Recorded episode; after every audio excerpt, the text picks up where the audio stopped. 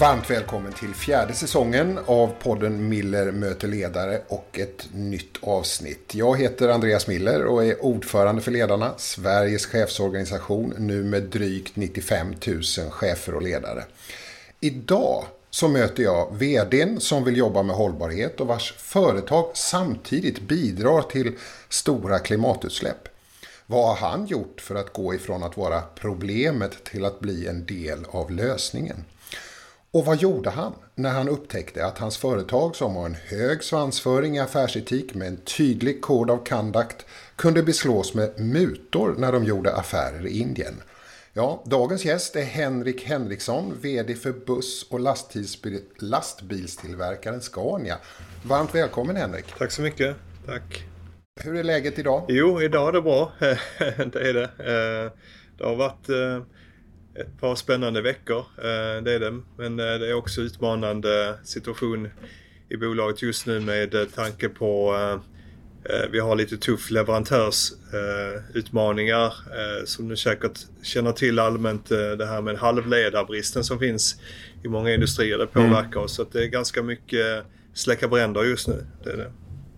Är det risk för att produktionen måste göra uppehåll några dagar? Jag hörde dig i Ekot säga det, att det kan finnas risk för det. Ja, det, det finns risk eh, för det. det, det. Sen tror jag inte vi ställer hela produktionen typ som vi gjorde under förra året under covid utan det är väl kanske så fall att man står ett par eh, ett par fabriker kanske eh, eller eh, en viss typ av eh, produkter eller kanske man står någon, någon dag så det är korta upplägg men, men det är en väldigt ansträngd situation det är det.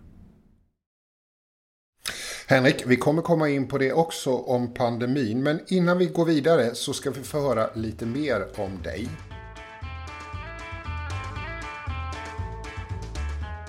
Henrik Henriksson är utbildad civilekonom och startade sin karriär på lastbilsjätten Scania som trainee för nästan 24 år sedan. Där har hans karriär gått spikrakt uppåt. 2012 tog han plats i koncernledningen med ansvar för försäljning och marknadsföring Rollen som VD och koncernchef med ansvar för 50 000 anställda i 100 länder tog han över 2016. Företaget Scania ingår i Volkswagens bolag för tunga fordon, Traton, och 2020 tillverkades 72 000 lastbilar och bussar. Hållbarhet är ett ledord för Henrik som driver på skiftet mot mer hållbara transporter.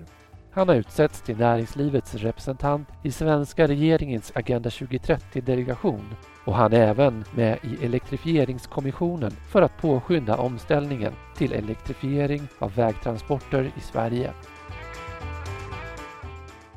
Inför det här poddsamtalet, eh, Henrik, så läste jag din och Elaine Weidman Grynevalds bok Sustainable Leadership, A Swedish Approach to Transforming Your Company, Your Industry and the World. Det är ingen liten rubrik på en bok kan man säga, men jag tycker att det var en väldigt bra och inspirerande bok. I, I en passus i boken så skriver ni om hur du funderade på att delta i Fridays for Futures klimatstrejk på hösten 2019. Men dina jurister på Scania tittade på dig och undrade om du verkligen var vid dina sinnes fulla bruk. De sa företagsledningar strejkar inte. Men hur tänkte du? Ja, det är väl eh, lite fabulerat men, men, eh, det, nej, men det stämmer. Eh, jag tänkte så här att eh, med den ambitionen vi har på Scania som är att driva skiftet mot hållbara transporter som jag tycker vi har lyckats eh, eh, bygga in på riktigt i, i liksom kärnan i DNA utav Scania ehm, så handlar det ju väldigt mycket om att, att vi får med oss alla på tåget. Eh, det räcker liksom inte att eh, ledningen tycker det här utan det här är ju ett så kallat purpose, att driva skiftet eh, som måste inkludera alla stakeholders och eh, där då eh, våra medarbetare är kanske den absolut viktigaste gruppen. Och då kände vi väl att, att ett sätt att signalera vårt stöd till att den här frågan är väldigt viktig och måste tas på, på allvar både från politiker men också från näringsliv. Jag läste nyligen att jag tror att det är 69 utav världens största eh, grupper eller organisationer som, som inkluderar både företag och länder. Eh, 69 av de 100 största i världen är, är företag. Så, så vi har ett ansvar. Då tänkte jag låt oss eh, bidra med detta. eh, genom att vara med. Men det kanske inte var den smartaste idén. Men eh, kommunikationsgänget här, de, de eh, kom fram med ett, ett, mycket bättre alternativ egentligen som var då att vi gjorde en så kallad Climate Day där vi stannade verksamheten för alla Scanias 52 eh, 000 anställda under en dag eh, eller delar utav en dag och, och körde en, en, en riktad utbildning till, till dem vad, varför hållbarheten är viktig och vad vi kan göra för att accelerera den resan. Mm. Vad, vad blev responsen på den här Scania Climate Day? Ja, du vet, jag är så jävla stolt när jag tänker tillbaka på de dagarna. För dels så var det väl så att vi, vi bestämde oss för att vi skulle träna eh, varandra i den minsta möjliga gruppen som, som liksom eh, var tillgänglig. Så att eh, i en inköpsgrupp på, på inköp i en, eh, vad heter det, eh, grupp jurister eller försäljare eller, eller på fabriken på produktionslinjen. Så oftast 6-10 personer. Då var det den chefen för den gruppen som fick ansvar för att utbilda i det här programmet. Och det gjorde att vi utbildade innan den här dagen ungefär 2 500 chefer runt om i vår globala verksamhet. Och de har ju som en bisats utav det här så har de ju blivit fantastiska ambassadörer. För du vet, ska man lära någon annan någonting så måste man ju läsa på lite extra. Eh, och de här gjorde ett fantastiskt jobb. Eh, men sen så fick jag väl det bästa, bästa feedbacken var väl att, eh, att folk sa till mig efteråt och jag hörde från organisationen att, att det här, vi känner igen oss i det här. Det här är ju vi. Eh, vi ska ta den här positionen, vi kan göra skillnad. Eh, vi vill göra det här, det här är Scania. Eh, och för mig var det ett kvitto att vi har liksom inte gjort den här hållbarhetsresan som någonting vi lägger ovanpå eller, eller som ett projekt utan vi har verkligen byggt in den i våra eh, värderingar i bolaget och på så sätt så, så känner folk att det är på riktigt och att detta är vi. Så att eh, det var nog den bästa feedbacken. Ledarna som förbund, vi menar ju att chefen är helt central i omställningen till ett hållbart samhälle. Chefen måste kunna beskriva, ungefär som du säger nu, resan till det hållbara samhället, vara grundad i det. Hur har du gjort själv för att skaffa dig en grund att stå på i hållbarhetsarbetet? Ja, nej, men det, det börjar väl till viss del eh, som ett personligt intresse kanske eh, bli inspirerad av att jag läste en bok utav Al Gore eh, för, för en tio år sedan och sen så fick jag förmånen att träffa Johan Rockström då. Eh, så, som jag tyckte beskrev eh, både riskerna men också möjligheterna med eh, att, att kunna ställa om. Eh, och sen så började jag läsa på rätt mycket själv. Eh, men sen var det väl också att vi, vi hade på något sätt, eh, skulle jag säga ändå i vårt DNA på Scania, att vi jobbade med energieffektivisering, vi, vi, vi ville vara en god samhällsmedborgare var vi än var i världen. Vi ville ta vårt ansvar för framtida generationer. Så att det var ju en fråga som ändå fanns i, i Scania men den kanske inte var eh, framlyft eh, längst fram eh, eller längst upp på agendan. Eh, och, och, det var det kanske som var den, den skillnaden som jag fick möjlighet att göra när jag blev VD då själv eh, 2016. Mm. Men du, det här då när du började läsa El Gores bok, du talar med Johan Rockström och så. Vad var det i ditt tänkande som du behövde förflytta dig i eller förändra eller så? Jag tror det första var väl att, att eh, på något sätt skapa sig en inre förståelse eller, eller övertygelse om att, att eh, det här är förmodligen en av mänsklighetens största utmaningar som vi står inför. Och, liksom, och sen så inse att även om man är en del utav problemet som, som, eh, som du själv beskrev kring, kring Scania som vi är. Vi är ju en av världens stora utsläppare så, så hur kan vi vända det till att det är en del utav lösningen? Så jag tror det, var, det är väl det första steget i, i approachen och eh, eh det, det tillsammans med att bygga kunskap tror jag är liksom grunden att, att stå på. Men, men sen är det ju en, en, en, en transformation, transformationsresa som, som eh, Elaine och jag beskriver den här boken också som, som liksom, där, där det finns olika förutsättningar beroende på om det är ett nytt eller gammalt bolag, smått eller stort eller vad det, vad det sysslar med och, och då, då är resan lite grann, kanske lite annorlunda. Men jag tror den börjar alltid med att man måste hitta någonting i, i företagets eh, DNA, kultur, värderingar eh, så, som, eh, som man kan bygga resan på så att inte det blir bara något eh, något nytt modord eller det blir någon, någon ny kampanj som man kör ett par veckor. Mm. Men du, om, om vi bara stannar kvar lite i dig, Henrik, som person. Har du fått en annan syn på tillväxt? Har du förändrat några av dina egna vanor när du har blivit så här engagerad i hållbarhetsfrågorna? Ja, jag tror ju att tillväxt i sig är en väldigt stark motor för ett bättre samhälle och för ett, ett mer hållbart samhälle också. Jag tror att tillväxt är till stor del också en, en förutsättning för att nå eh, Agenda 2030 och också de eh, överenskommelser vi gjorde i Paris. Så att jag, jag tror det behövs eh, tillväxt. Eh, det, det, är positivt. Och däremot så, så tycker jag att vi eh, vi har väl skaff, skaffat oss någon form av acceptans i företaget ändå att, att eh, Eh, det viktigaste är ändå att driva omställningen till hållbara transporter. Om det sen innebär att transporter blir mycket mer effektiva så att det behövs mindre lastbilar eh, eller att eh, transportsystemet på andra sätt förfinas så att vår försäljning går ner. Då är inte det något som oroar oss utan vi, ser ändå att med den approachen och strategin vi har så kommer vi i en sådan värld, i ett sådant scenario vara än starkare vi är idag. Så då kommer vi liksom kompensera det för att ta marknadsandel. Men när det gäller mina vanor så är det så att eh, personliga vanor och sånt, ja visst ändras det. Eh, det gör det. Eh, man, man, men både i stort och smått. Men jag, jag tror ju också att jag har jag känner att den största impacten jag kan göra som människa idag på planeten det, det, är ju att utifrån den plattform jag har som, som VD för Scania se till att detta bolaget tillsammans med 52 000 andra liksom drar i rätt riktning och, och gör rätt beslut både för, för planeten och samhället. Liksom. Och jag tänker ju att jag tänker också att din och andra chefers berättelse om vart ni är på väg är otroligt viktig för att så att säga motverka oro och skapa mer energi och lust? Eller vad jo, tänker du? har helt rätt. Jag tror, jag tror det blir... Dels så är det lite grann eh, ett, ett Scania eh, signum också utifrån kanske vår linresa som vi har gjort då. Eh, utifrån samarbete med Toyota och många år sedan som sitter kvar liksom i väggarna att, att, att ifrågasätta och ställa frågan varför. Eh, kanske fem, kanske till och med sju gånger. Så förståelsen, och jag tror det är också viktigt i ledarskapet idag.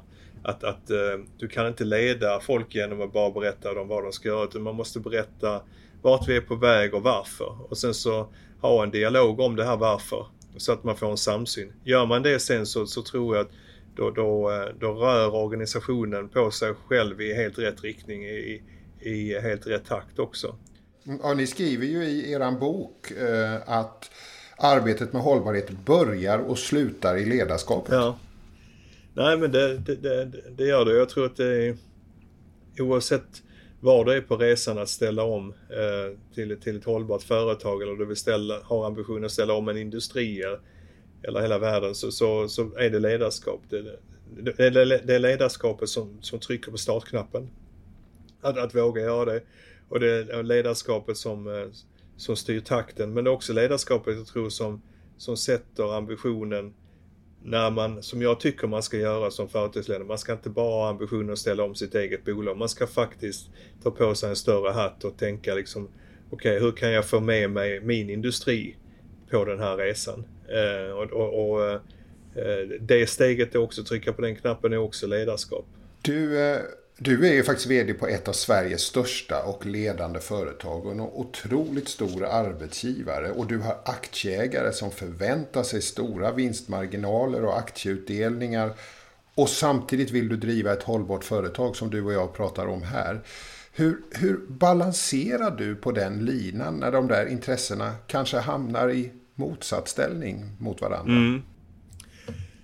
Nej men jag, jag, tror det är helt rätt som du säger och, och framförallt så kanske det var mer, det helt, så såg det definitivt ut för ett par år sedan. Jag tror det här håller på att ändras ganska snabbt och, och tar, jag, tar jag Scania som exempel så kan jag väl säga att jag är övertygad och jag känner att jag har med mig min styrelse, mina ägare och, och ledning och anställda på, på Scania.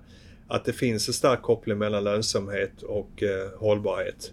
Eh, och, men det jag tror man måste våga göra det är att, att våga i det korta perspektivet utmana sin affärsmodell. Och med affärsmodell menar jag egentligen vad är det för värdeerbjudande du har till din kund? Vem är kunden? Men också sen hur tar du betalt för det?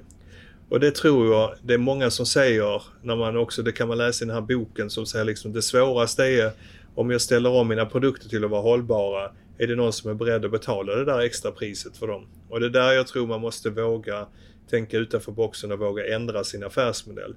Eh, I vårt fall eh, så handlar det väldigt mycket om att istället för att gå till våra kunder och försöka sälja de här hållbara lastbilarna och bussarna eh, så, så gick vi till våra kunders kunder. De köper inga lastbilar och bussar från oss men de designar logistiksystemet. De ställer krav på vad är det för typ av transporter som ska utföras. Stora spelare som eh, IKEA, eh, ICA, Carrefour, Walmart. Eh, och eh, går man på dem då så, så, kan man få en annan dragkraft och sen, sen, så tar man med sig kunden på den här resan. Så det är kortsiktigt våga utmana sin affärsmodell. Då tror jag man kan ställa det här på sin, sin spett. Men sen långsiktigt så tror jag nog att idag, i alla fall i Skandinavien och i Sverige, så är det inte många stora aktieägare eller ägarfamiljer som, som jag tror inte har, har sett kopplingen Eh, mellan långsiktighet eh, och, och, eh, och hållbarhet.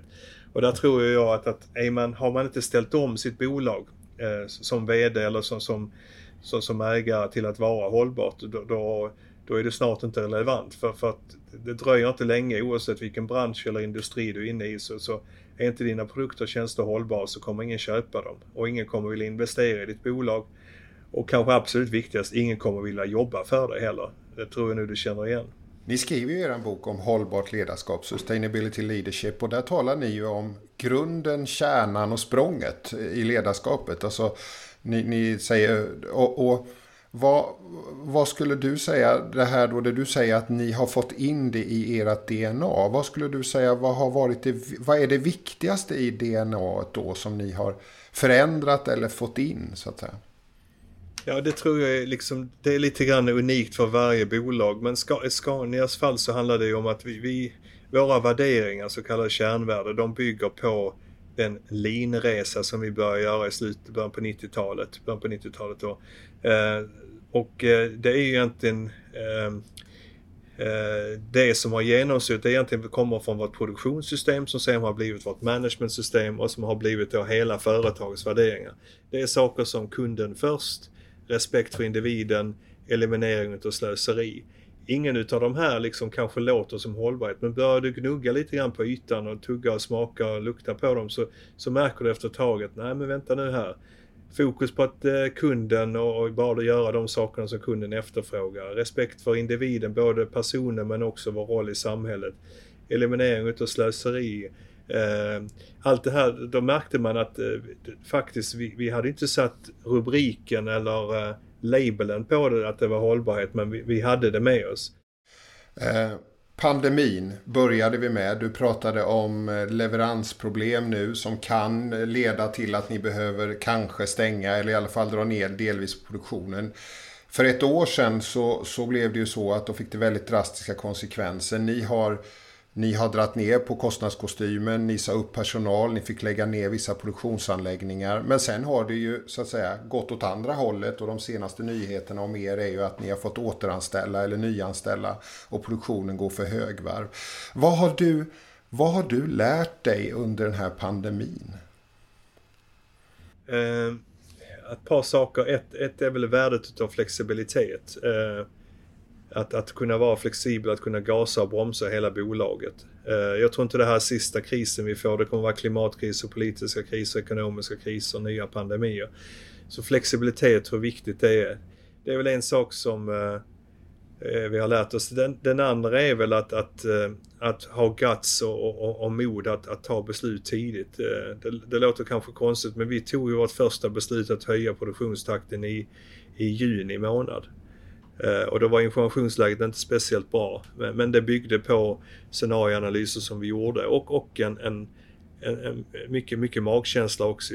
Eh, så att jag tror eh, ändå kunna våga agera i det här. Men sen också har väl krisen lärt mig att, att jag tycker den, den har kanske inte lärt men den har belyst tycker jag vilka starka fina värderingar vi har i, i bolaget. Så hur många initiativ det togs från enskilda personer i Sverige och runt om i världen att hjälpa till. Det här initiativet att liksom Scania hade personal som satt och hjälpte till med inköp och körde logistiken för sjukhus i Sverige eh, det var inte Scanias ledning som kom med den idén. Det var, det var enskilda individer, i det här fallet framförallt inköpare och det. Eh, samma sak när det gäller liksom eh, att, att hjälpa till i produktion på andra fabriker som behövde när vi själva stod stilla. Mycket av det där kom från, från individer och det tycker jag det, det belyser eh, än en gång hur, hur eh, och jag tror, det, och jag tror det här blir sådana här berättelser, du vet i storytelling som, som kommer till att berättas under många, många generationer som kommer till att på så sätt stärka vår, vår, vår kultur och våra värderingar ännu mer.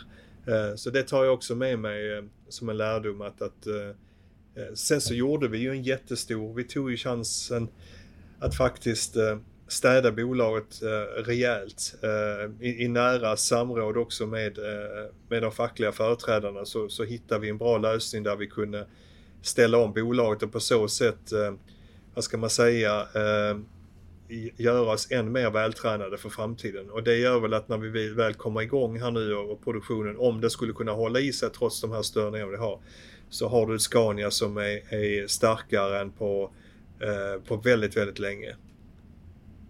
Mm. Nu talar ju du kan man säga om the Scania way, alltså den här samhörigheten, värderingarna i företaget. Och jag får ju en bestämd uppfattning när jag läser din och Elaines bok att du är en verkligen en ledare som vill föregå med gott exempel och, och, och se större än bara det företag du leder och vara ett föredöme. Och ni har ju inom Scania Code of Conduct, the Scania Way. Och, men då måste man ändå komma till det som säkert flera har sett i bevakningen de senaste veckorna.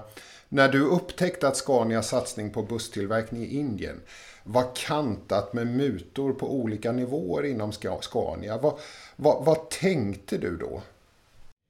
Ja, det första jag tänkte det var väl att vi, eh, Ja, eller egentligen det var väl att jag blev jävligt förbannad. Eh, det blev jag. Och så här när vi har fått liksom alla kort på borden och har gjort utredningarna så, så är det väl den, eh, den känslan som kvarstår. Jag menar, vi, vi gick in i Indien ehm, och satsade stort men när, när jag tillträdde som VD så satte vi på, snabbt på plats ett, ett system för att kunna se till att våra så kallade Scania Way efterföljs. Alltså, det bygger ju på att vi har rätt värderingar, vi har rätt principer som vi jobbar efter men också att vi har ett regelverk.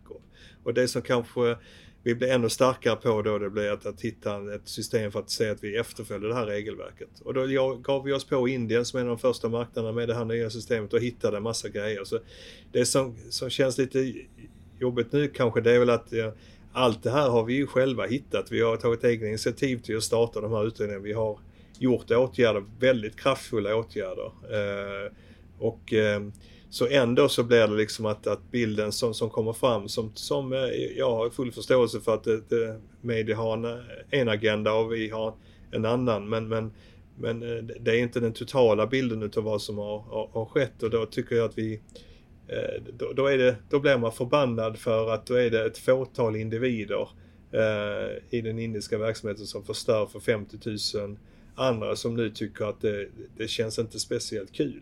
Eh, för man är ju stolt för sitt bolag. Och vi har ju haft lite grann en, och jag tycker att vi fortfarande förtjänar en, en hel ylle liksom stämpel på oss att vi, vi försöker verkligen göra rätt. Och om man då går in och liksom sätter, vad ska man säga, sätter eh, nät, maskorna i nätet så, så tight eh, så att vi, vi verkligen vill hitta allt, allt, allt som är möjligt och när vi väl sen eh, inte försöker skydda eller gömma det heller. Eh, då, då, eh, ja, då gör det ont hos medarbetare. Eh, det gör det. Så det, det, är väl det som gör mig förbannad. Det är det. Men, men Henrik, kunde du, kan du så här i efterhand tänka att du skulle valt en annan strategi? Ni hittade det, ni visste om det, ni såg det.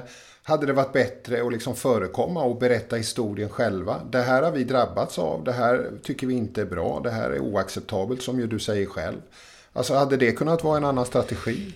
Ja, vi kommunicerade ju eh, det internt. Eh, så det här är ju ingen hemlighet internt. Vi har kommunicerat det externt på, på, på vissa externa event. Jag skriver faktiskt om det i boken som du nämner. Så att eh, på något sätt så har inte det här varit en hemlighet för oss. Men, men det är så sättet som vi har berättat det, det är ju kanske inte så bra TV om man säger så. så att, men, men i efterhand så Eh, så är det väl så också att det omgärdas också utav att eh, vissa utredningar pågår eh, fortfarande. Vi vill ju hitta än mer bevis. Vi vill ju om möjligt kunna polisanmäla det här och gå vidare till domstol om det går. Så jag menar det här är ju ett arbete som kommer till det har pågått i många, många år. Det kommer till att fortsätta. och. Mm. Men du, om, ja, om du backar filmen då och bara tänker, vad var det som gjorde att er Code of Conduct och The Scania Way inte funkade helt och fullt? Er företagskultur kunde inte förhindra att mutor användes för att, göra, för att få göra affärer. Vad, vad tänker du, vad är, vad är kärnan i det där för dig när du tittar framåt? Nej, men jag tror det var att, att vi, eh, vi hade eh, ett eh, vi hade rätt värderingar. Vi hade starka värderingar, vi hade bra principer. Vi hade ett, ett helt okej okay regelverk för vad vi skulle göra. Men vi var, skulle jag säga i efterhand, så kanske inte tillräckligt starka på, på att ha ett system för att polisa det här, eh, att det efterföljs. Och, och där har vi blivit mycket starkare de senaste fem åren. Är vi perfekta idag? Absolut inte. Kommer vi bli bättre imorgon? Ja, definitivt. Så att eh, det där är en resa som kommer till att fortsätta. Det är det. Så att eh, men jag tror det vi tar med oss eh, det är ju att eh, i vissa länder så är det mer komplext och svårt att göra affärer och där vi behöver vi den här typen av system. Det är då vi ska ha dem på plats. Eh, men också tror jag eh, hastigheten som vi växte med i, i Indien och som vi förmodligen kommer till att växa med nu också i Kina eh, är också en faktor som man måste ta med sig.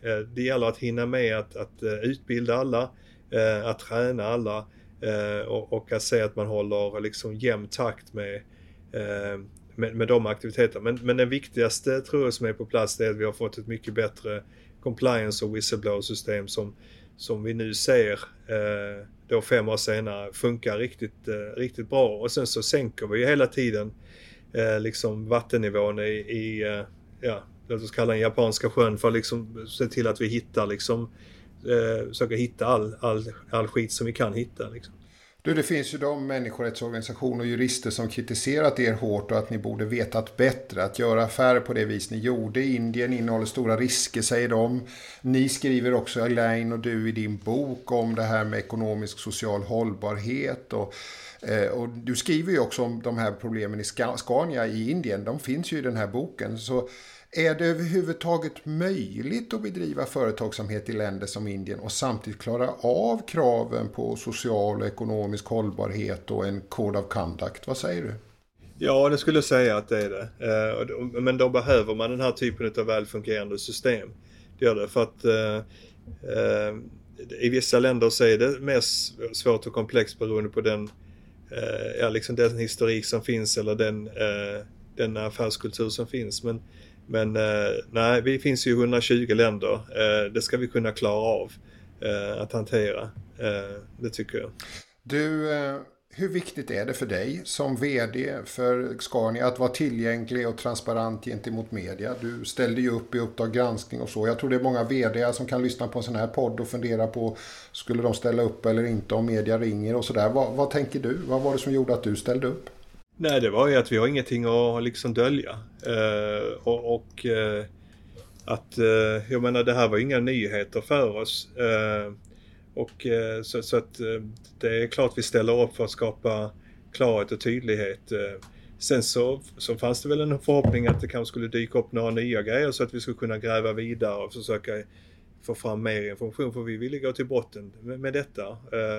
nu gjorde det inte det kanske så mycket i detta fallet men Nej, men jag tycker det är väl också chefen och ledarens eh, ansvar att, att eh, när det väl börjar liksom eh, blåsa eller börjar ifrågasätta, då är det liksom då är det ändå i slutändan jag som är ytterst ansvarig. Det är mitt jobb eh, och, och då tycker jag att eh, då ska jag ta steget fram. Men det är också för att jag känner mig trygg med att jag har följt det här caset från första minut till, till liksom sista minut liksom för att det Eh, eh, eh, den här typen av frågor som det är helt oacceptabelt det vi hittade i Indien. Och det beteendet liksom, det måste vi få bort. Och om det och det vi kan lära oss från den här resan det ska vi liksom sprida till andra. Så att jag menar det här så kallade Indien-caset använder vi ju i vår egen interna utbildning nu också som ett case. Så det är på något sätt, vi, vi, vi gömmer inte det här utan vi vill ju lära oss av våra Eh, våra missar och se till att det inte händer igen. Du är ju inne på att följa det här till sista minuten. Frågan är ju hur länge du kommer följa det här. För du ska ju lämna Scania-koncernen och gå in i H2 Green Steel som ska starta produktion av fossilfritt stål. Det är inte något som vi ska prata om idag för där har du inte tillträtt än. Men eh, om vi nu då skulle säga, vad är du mest stolt över under dina år på Scania? Nej, men givetvis är jag stolt över den eh, starka position vi har tagit när det gäller att, att driva omställningen till hållbara transporter. Och, och den kommer liksom inte till att försvinna utan den ledar, ledartröjan den, den har vi på oss och den kommer vi behålla. Det, det, känner jag mig stolt över. Men samtidigt har vi också gjort en fantastisk resa som kanske inte är så tydlig externt men det är ju ändå att, att eh, under de här 5-6 åren jag har varit med så har vi nästan ökat omsättningen med med 50-60% och vinsten med en 80%. Eh, så att vi har ju också lyckats driva affären på ett väldigt bra, bra sätt. Men jag är också stolt över hur vi har positionerat oss när det gäller ny teknik då. Både när det gäller elektrifiering. Vi var lite efter kanske på bussarna, eh, men på lastbil ligger vi i framkant. Eh, och när det gäller autonom så känner jag också att vi leder skiftet. Så att där, där känner jag att vi där, där, där, där ligger vi liksom bra till. Inte bara när det gäller tekniken utan även också att vi har tänkt till på vad är det för affärsmodeller vi ska ha. Vad är det vi ska, vad är det vi ska sälja i framtiden? Det är inte en elektrisk lastbil, det är förmodligen någonting annat. Nästan som en som ett eh, mobiltelefoni-abonnemang eh, fast för kanske då för transporter. Och sen den sista grejen som kanske är stolt över om man får lyfta fram det, det är väl eh, vårt sätt att vi efter, jag jobbar nästan åtta åtta år har nästan jobbat med att försöka hitta en, ett sätt att gå in i Kina där vi skulle ha full kontroll.